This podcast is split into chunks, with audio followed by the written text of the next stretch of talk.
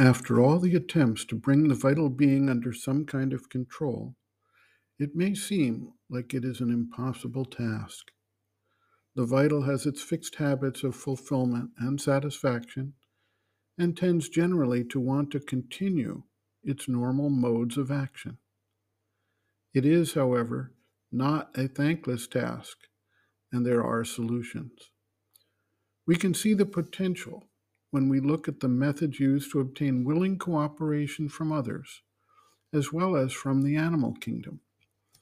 We may gain short-term control through exercising brute force, wielding fear, or offering bribes, but these tend not to gain long-term cooperation. Rather, they enforce themselves only so long as the means are in operation.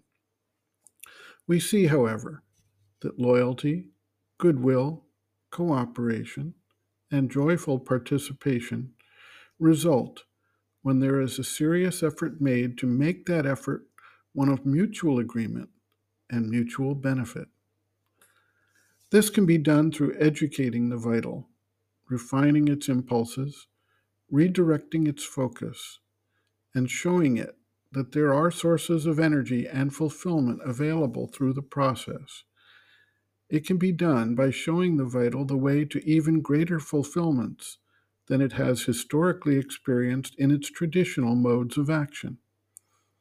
It can be developed through experiential results that provide incentive to the vital to adapt and revise its way of reacting to life and its opportunities. Once the vital becomes enthused about the possibilities, it will focus all its attention and its energies on the needed realization. This occurs in all spheres of interest, not solely in spiritual pursuits.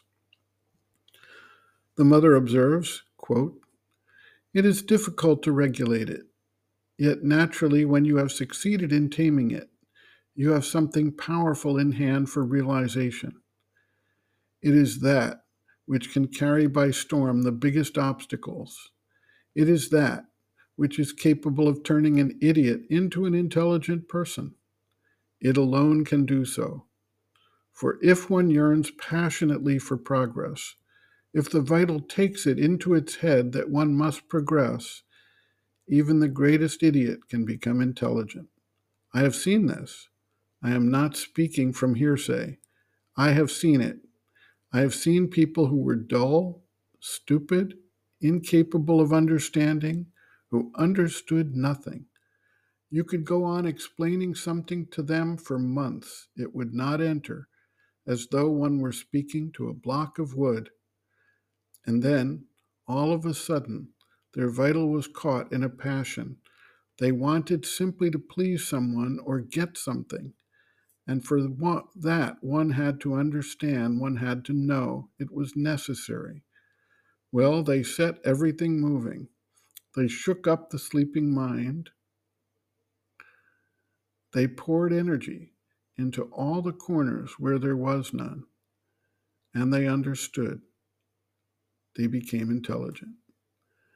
I knew someone who knew nothing practically, understood nothing, and who, when the mind started moving and the passion for progress took possession of him, began to write wonderful things. I have them with me. And when the movement withdrew, when the vital went on strike, for sometimes it went on strike and withdrew, the person became once again absolutely dull. Naturally, it is very difficult to establish a constant contact between the most external physical consciousness and the psychic consciousness. And oh, the physical consciousness has plenty of goodwill. It is very regular. It takes a great deal, but it is slow and heavy. It takes long. It is difficult to move it. It does not get tired, but it makes no effort. It goes its way quietly. It can take centuries to put the external consciousness in contact with the psychic. But for some reason or other, the vital takes a hand in it. A passion seizes it. It wants this contact for some reason or other, which is not always a spiritual reason. but it wants this contact. It wants it with all its energy, all its strength, all its passion, all its fervor. In three months, the thing is done. So then, take great care of it. Treat it with great consideration, but never submit to it, for it will drag you into all kinds of troublesome and untoward experiments.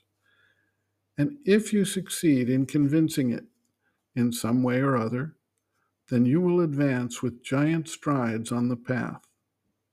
End quote. Reference: Sri Aurobindo and the Mother, Our Many Selves: Practical Yogic Psychology, Chapter two, Planes and Parts of the Being, pages thirty-three to thirty-four.